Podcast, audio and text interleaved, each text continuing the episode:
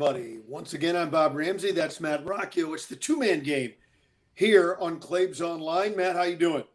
I'm doing great, Raymer. How are you? Well, I'm in Richmond, Virginia, and um, I'm here.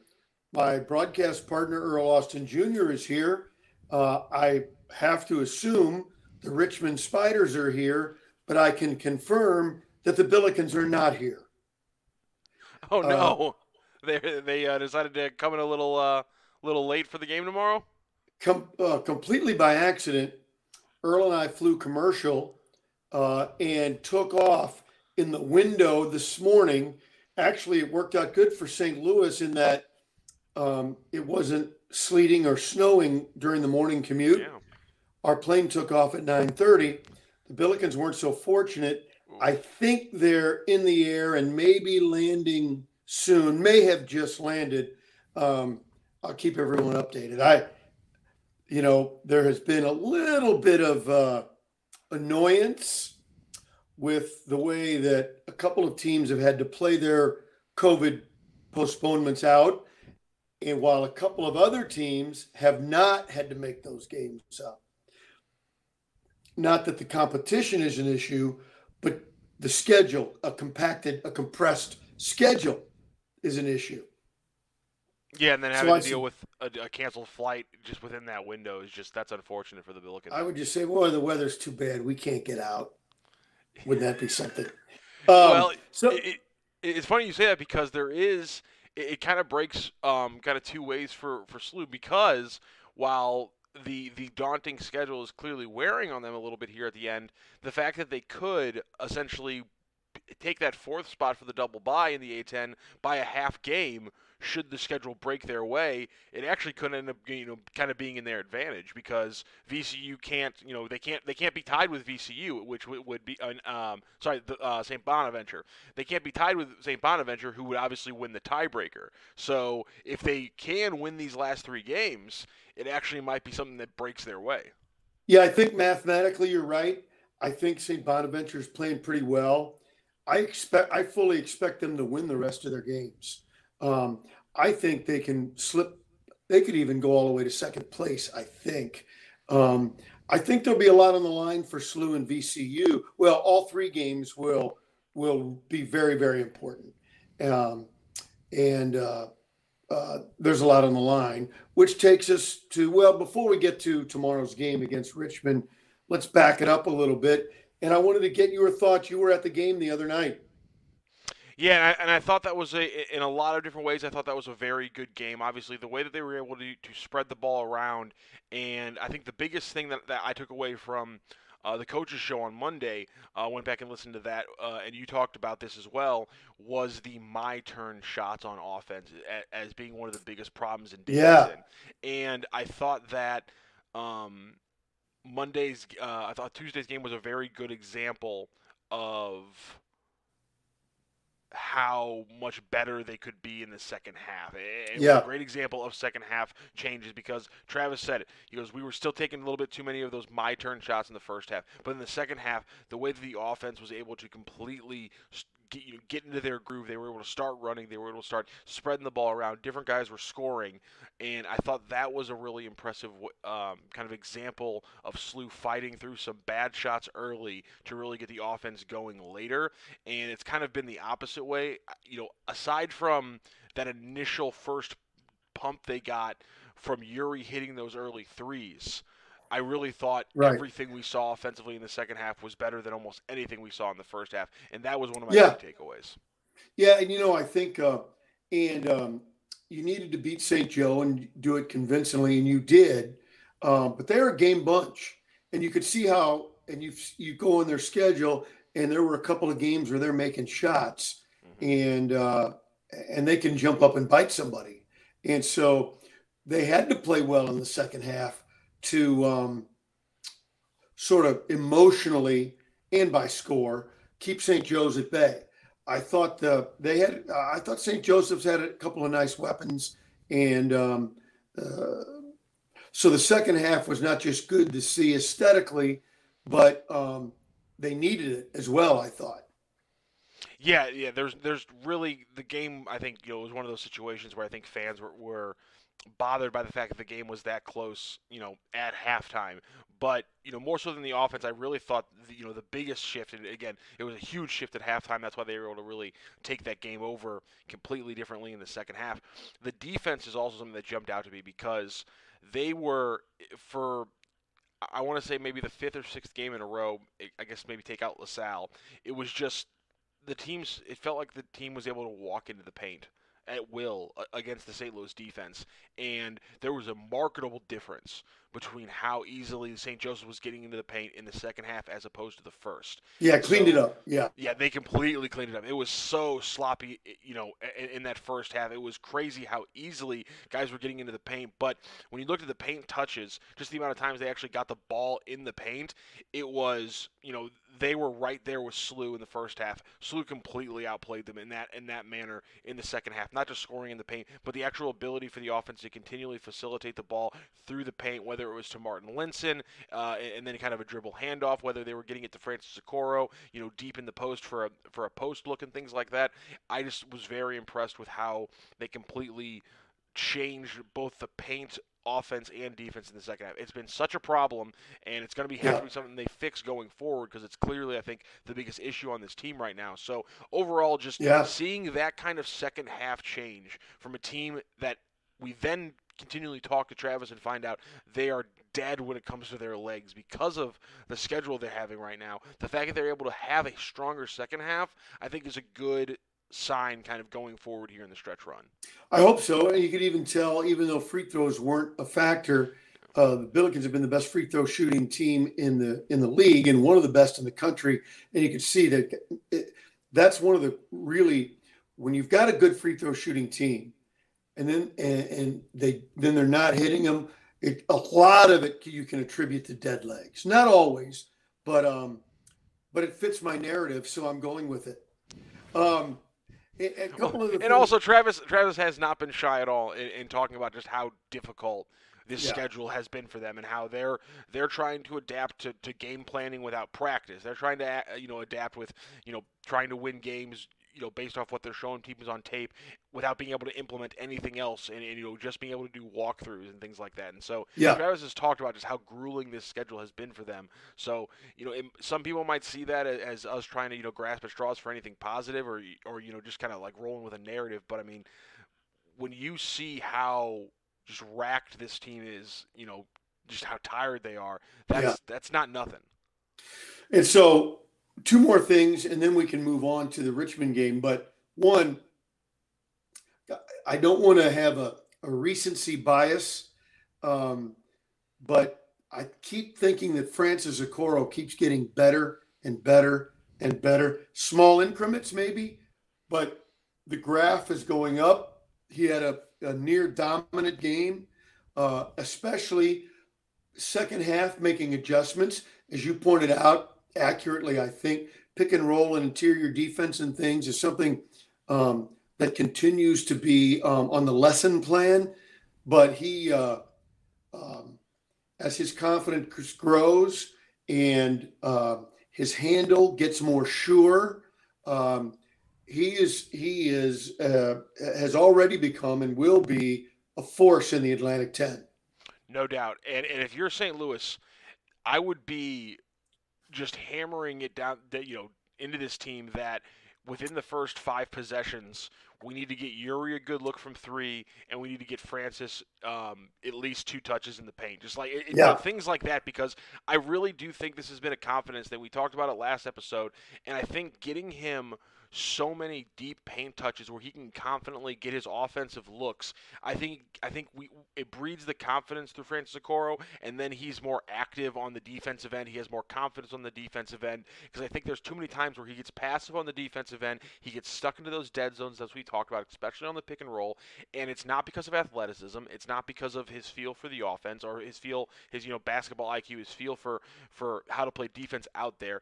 It's just because I think he has confidence issues when he has a bad touch or he fumbles the ball or he gets a he gets you know he gets one post touch within a you know 12 possession run, and the only way and the only way that post touch ended is that he missed his little jump hook, and now he doesn't get another opportunity, and it affects him defensively. And I think that's what we saw um, against St. Joseph is in that when you feed him early and he's able to get a couple early buckets, it just builds the confidence for him because I think you know more so with a guy like Nesbitt, you know, we've talked a lot about, you know, how young he is, but I think right off the bat, we just kind of forgot how young Francis Okoro is. And just, and you know, he, he was in the starting lineup after Linssen got hurt. We were like, okay, that's Francis Okoro. He's a starting player for you now. Just completely forgetting the, the context of how really young the kid is. And so I've been very impressed with how he stepped up the last couple games. Uh, and again, obviously against St. Joseph, I thought he was huge.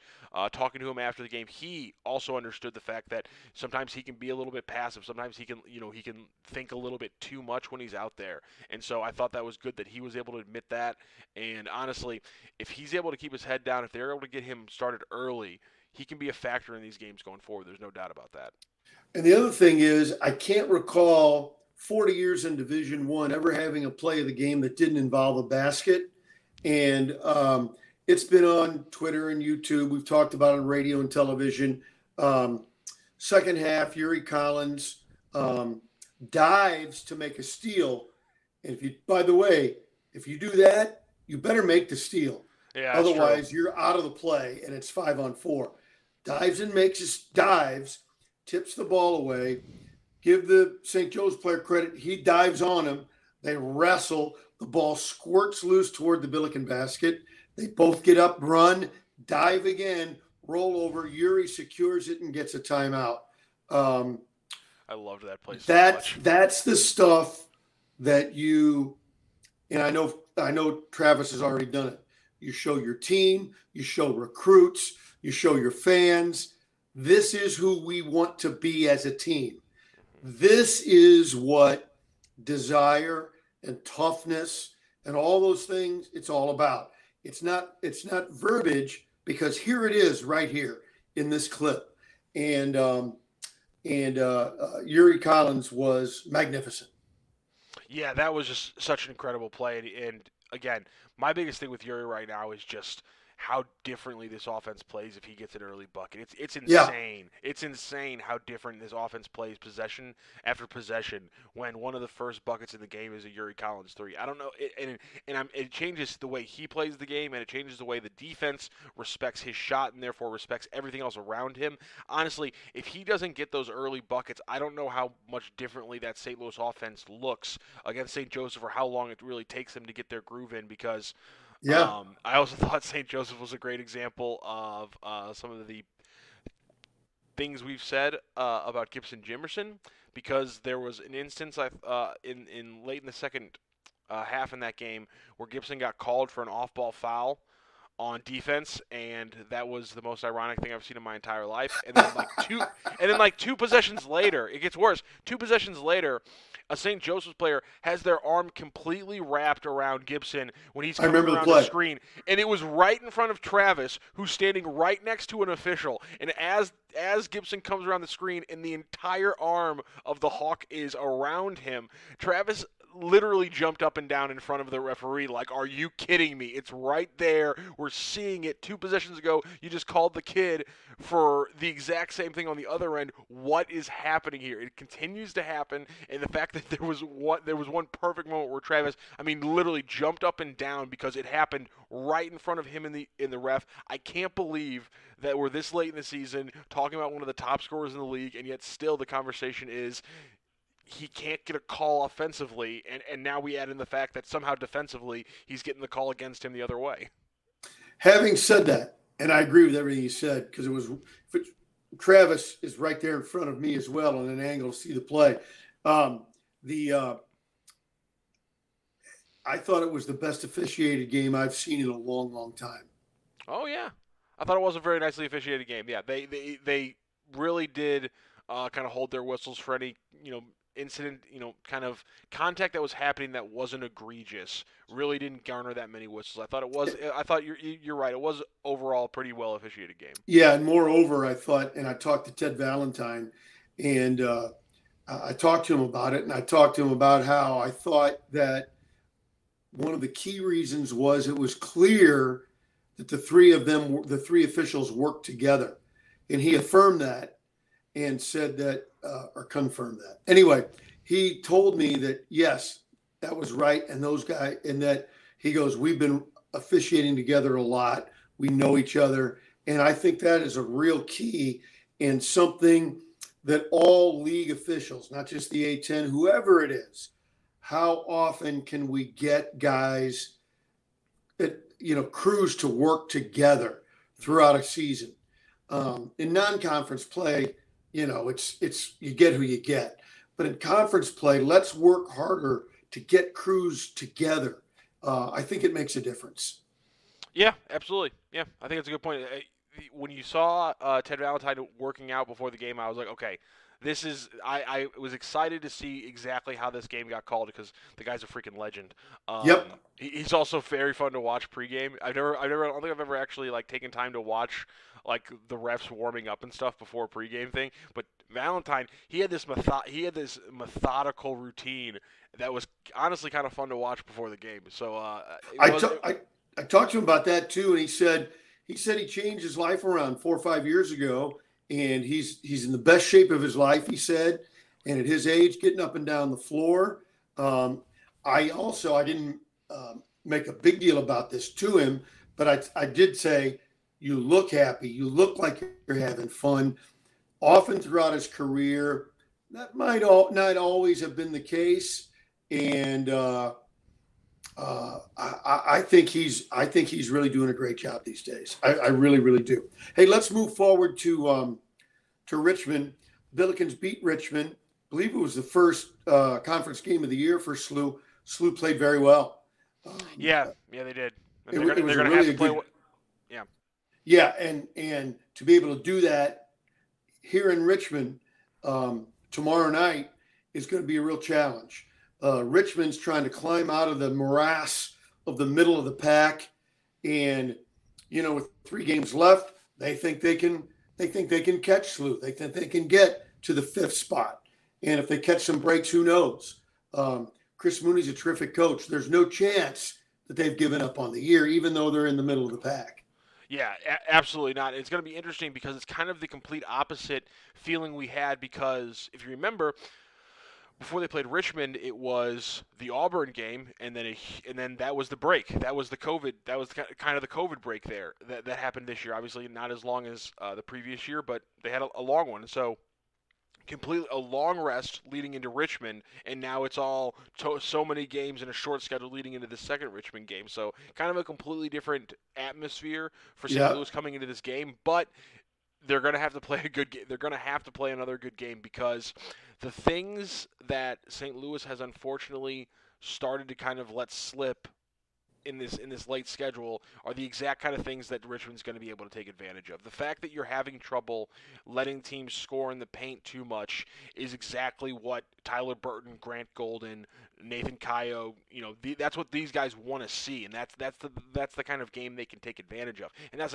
you know we're not even talking about the fact that you have one of the best point guards in the league, uh, especially defensively, in Gilyard and and you got Sherrod who you know hit a couple big shots against SLU in that game, and so that's my big question: is they didn't have a, an answer alone for Tyler Burton. They were able to, as a team, kind of overcome yeah. his big game.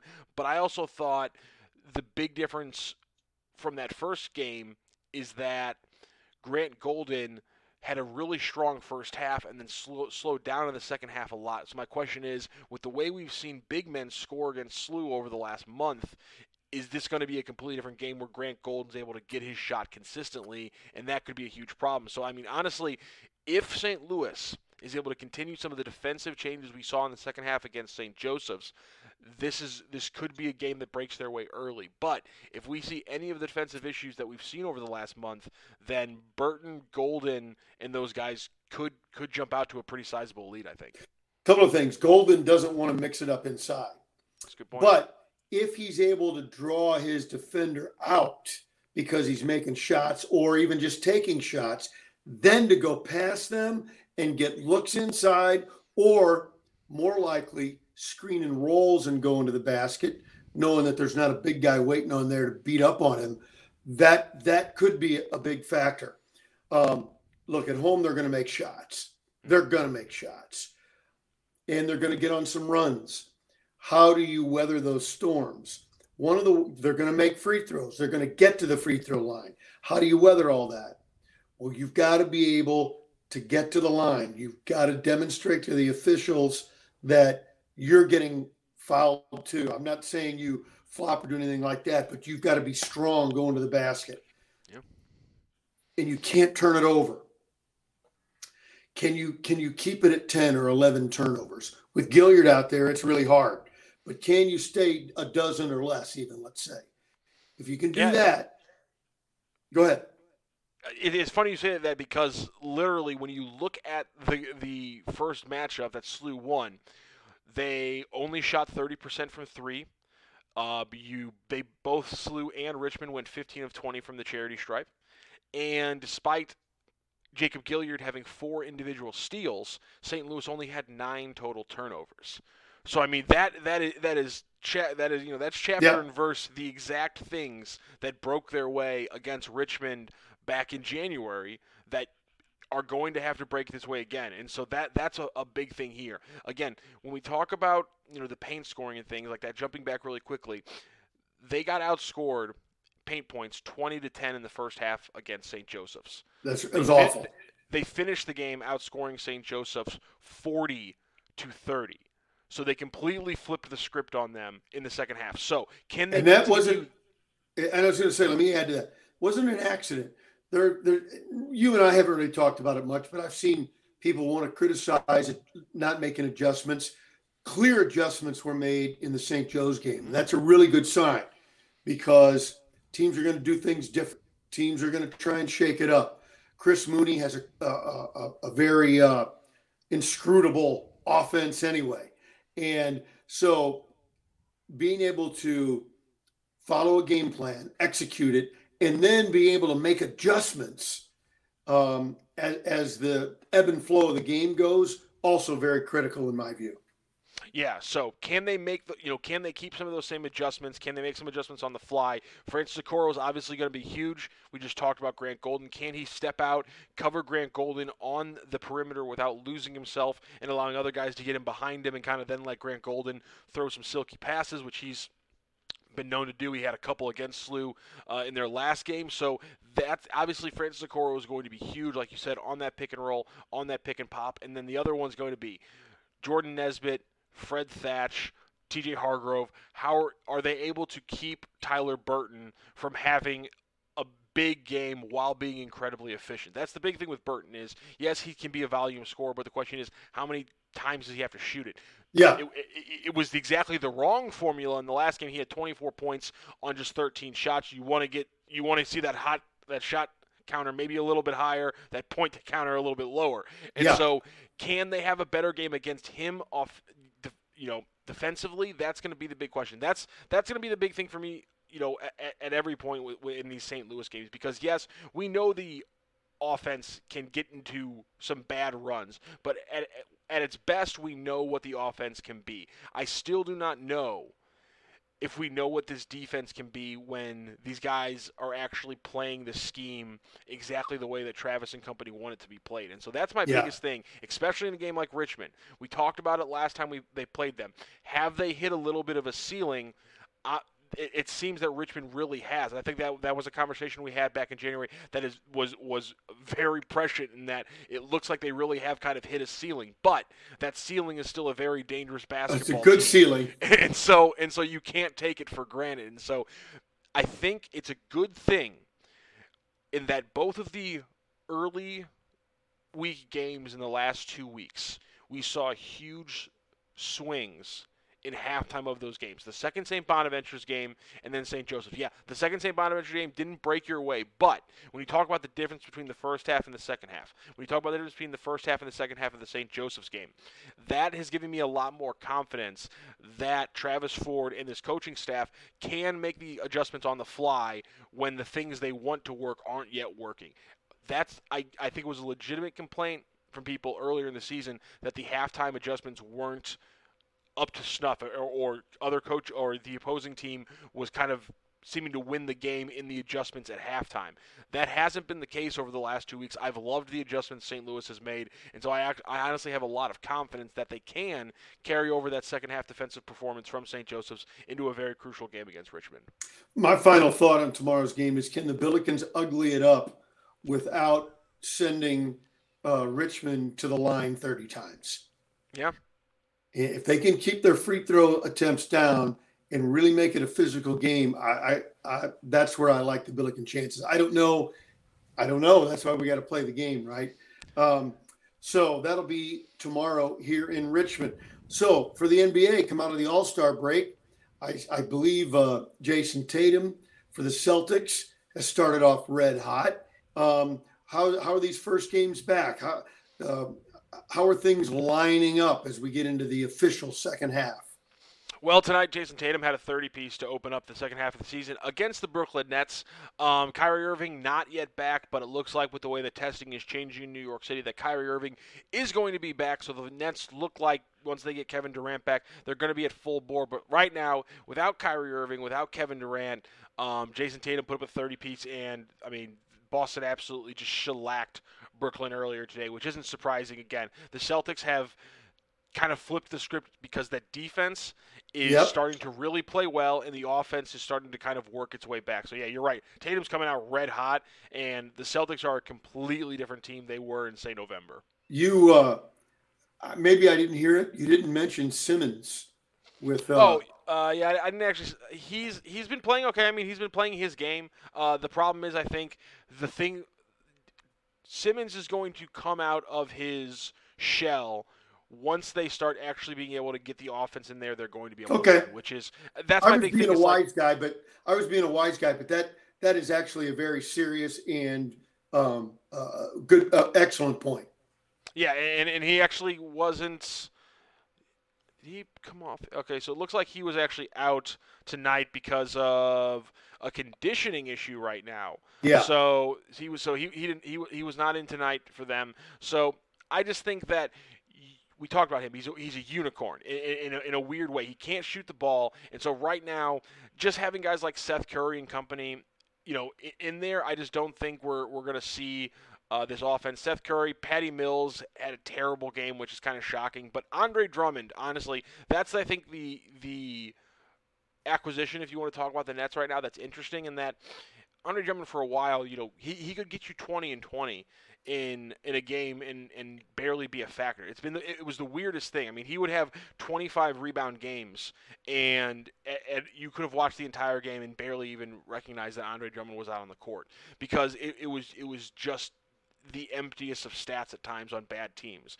But this is the, the great thing about basketball. Guys can go from putting up empty stats on bad teams and looking like they're just going through the motions, and then you put them on a team with a bunch of talented players who want to win, yep. and all of a sudden it's like, oh yeah, you're 6'11, you're only 28 years old. Somehow Andre Drummond, I feel like been in the he's been in the league for 10 years, and he's only 28. That's how being 18 when you come in works. It just is weird because I feel like Andre Drummond's been here forever. Um, and, and, so he has been an interesting acquisition, I think, for the Nets. My biggest criticism of the Nets last year when they made the Harden move was that they gave up Jarrett Allen, who obviously is yeah. doing a great job in Cleveland, and, and and you can see why he he was such a strong player. But the defense has been bad for the Nets. And so, can a guy like Andre Drummond change that? Obviously, Ben Simmons can. If he's on this team and he's healthy, he should be able to change that as well. So that's that's a big question. Uh, yeah, what is Ben Simmons going to look like once this offense gets going or once this team gets healthy? But I mean, Andre Drummond, they have a center there who's actually you know almost seven feet tall and can play more than ten minutes. So that's that's that's honestly not nothing in today's NBA, unfortunately. I'm glad you mentioned Cleveland. Uh, you've been a fan of their defense all season long. The uh, I always used to say in in, in uh, my hot t- hot take radio brain um, that uh, defense wins championships. Uh, uh, offense sells tickets. Defense wins championships. I don't know if that's always true or universal, and maybe especially in the NBA. But um, you have to score enough. You can't be bad offensively. Do you like that's to me that's one of the things to watch one of the second half stories to watch i know we love the cleveland defense but will it be enough? Yeah, I mean it, it's a it's a completely reasonable question, especially when you look at the fact tonight they let Hamidou Diallo score 21 off the bench for the Detroit Pistons. And I know there's a lot of people out there who are saying, "Who's Hamidou Diallo?" Exactly. Um, no offense, no offense to him, but he's been a bench player for a couple teams. He he yeah. he, had a, he had a, he had a really good slam dunk contest, but he's not the guy who's putting up 21 points in 21 minutes off the bench against one of the best defensive teams to win a game for the Detroit Pistons. That shouldn't happen. So coming right out of the gate and the Cavaliers just completely boofing it against the Detroit Pistons tonight is not what you want to see, especially when right. it is. I mean, it's the Detroit Pistons. It's one thing if you lose a you know you know a slog match in in the Palace, you know in in the low 90s at this point. But you let the Pistons score 106 points on you.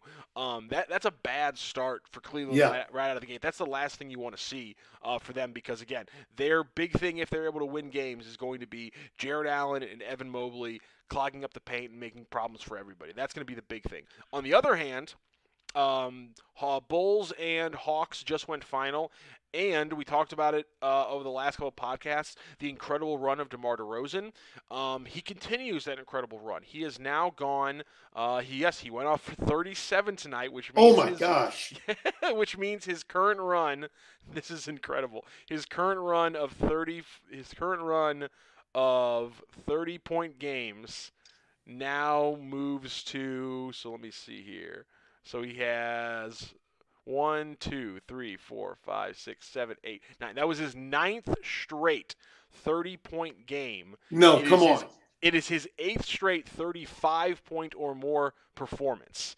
So DeMar DeRozan has gone absolutely wow. scorched earth before the All Star game, and then to come out of the All Star break and still say, "Yeah, yeah, I know, I, I, I, I had a, I had an All Star game. You know, I partied a lot. It was, it was a lot of fun. Cleveland's a nice city. I'm just gonna go ahead and, and excuse me, I need to drop 37 here on the Atlanta Hawks on 18 shots. Oh my! There's no, there's no way. Oh, 21 shots. Excuse me, 21 shots. 21. He got to, he got to the line just seven times. I mean, 37 points for DeMar DeRozan. He keeps scoring. I'm I I'm you know what my prediction about the East completely changing. It's going to be wrong because when I made that, when I made that prediction, the the Bulls were tied for first.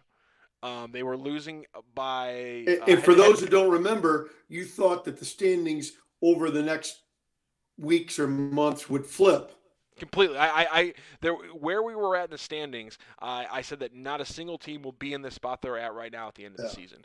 The, I'm going to be wrong because the Bulls were tied for first uh, at that point, and they're going to finish, I think, the East in first. I mean, if they're able wow. to do this, if they're able wow. to do this when they're not even at full strength, when they're able to do this right now, when our boy Ayo Dosunmu is still playing 35 minutes per game as a starter for them, they're doing this without Lonzo Ball. They're doing yeah. this, this without Alex Caruso. So, the fact that the offense of the Bulls has hit this level when the defense hasn't been able to be at full strength. It tells me that this Bulls team is the real deal right out of the gate. So DeMar DeRozan keeps keeps just I mean knocking things down. If you're a fan of you know the uh, the mid range basketball like our man Earl Austin is, then the Chicago Bulls games right now are absolutely just just you appointment television because all right his, ability to score the ball is incredible. I, I saw during All Star game actually um, Luka Doncic walked up to DeMar and he asked him, "Hey, have you ever missed a mid-range shot in a game?" and DeMar said, I, "I miss a couple here and there," and Luka's like, "I don't believe you." That's beautiful. so that's that's the point that DeMar DeRozan's at is when guys like Luka Doncic are wondering when the hell he ever misses a uh, mid-range uh, oh, that's shot. great. Which that's I love too because there was there was a while there where there was a running go- joke among uh, basketball writers that Shaun Livingston had never missed uh, a 12-foot turnaround because it seemed like every time he took that little turnaround mid-range jumper, he was hitting it no matter what you did. Yeah, and DeMar DeRozan kind of in a much greater volume has kind of hit that already. So, you know, good good for DeMar DeRozan, good for the Bulls. Like I said, it's so crazy to have multiple times in a row now where we've talked about the NBA and I've just wanted to talk about Eastern Conference teams. It's it's kind of insane, but at this point I really think the East is going to just be this absolute just like slobber knocker of a fight in the playoffs and whatever poor team bloodied and bruised, crawls their way to the NBA Finals from the East, is going to be waiting for a Phoenix Suns team that's going to run them out of the freaking gym. It's going to be. I honestly think the Suns are are, are absolutely 100% going to be the Western uh, Finals representative, and they are going to have an either they're going to have a just like you know more like a Stanley Cup final kind of team where they are just so they are so just like honed, an iron sharpened iron kind of situation where that yeah. East team is ready to just take on anybody, or that team is going to be so battered and bloody and beat up getting to the finals, the Suns are going to absolutely just run any team they come up against. That's honestly, I think, the well, most likely scenario in the NBA right now. It's the first weekend past the All Star game. I'm not ready to look and predict the finals. I would defer to you anyway. I am. But um, I've got a couple other teams that I like. I I, I kind of like to root a little more, maybe than offer the analysis. And uh, so I'm going to predict that neither of those two make the finals. Well, excuse me, sir. Always bet the field. Always bet. The Always field. bet. Always the bet field. the field. Yeah. Especially, especially, especially in maybe the most parity-rich NBA we've seen in 20, long, years. long time. Long, long time. Long so, time. Hey, you got a couple? Anything you're looking for for this weekend? Any highlight games?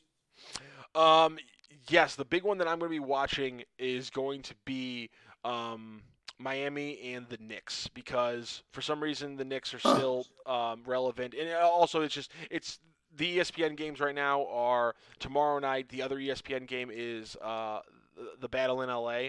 Um, no Anthony Davis, no Kawhi Leonard, no Paul George. Um, I don't really care about watching the Lakers right now. Yeah. So watch the earlier ESPN game, um, if or or tape it, I should say, because um, you're going to be watching the SLU game tomorrow uh, in that early slot. So Miami, New York, because as much as I'm not on them, um, everything I read, all the all the writers that I'm a big fan of, they can't stop talking about the run that the Heat are going to go on, about how Tyler Herro uh, was was honestly kind of snubbed from the All Star game. I don't really agree with that statement, but that that's what people who you know watch even more than I do are saying, and so credit where credit's due on that one. So I'm going to be watching Miami and New York um, after, um, on, kind of on a tape delay like it's the 1970s, and I'm watching the finals after SLU and uh, Richmond. Um, SLU and Richmond. So that's going to be my big one, and then the big one that you that you're really going to want to watch is Saturday night. The ABC game is Brooklyn versus Milwaukee.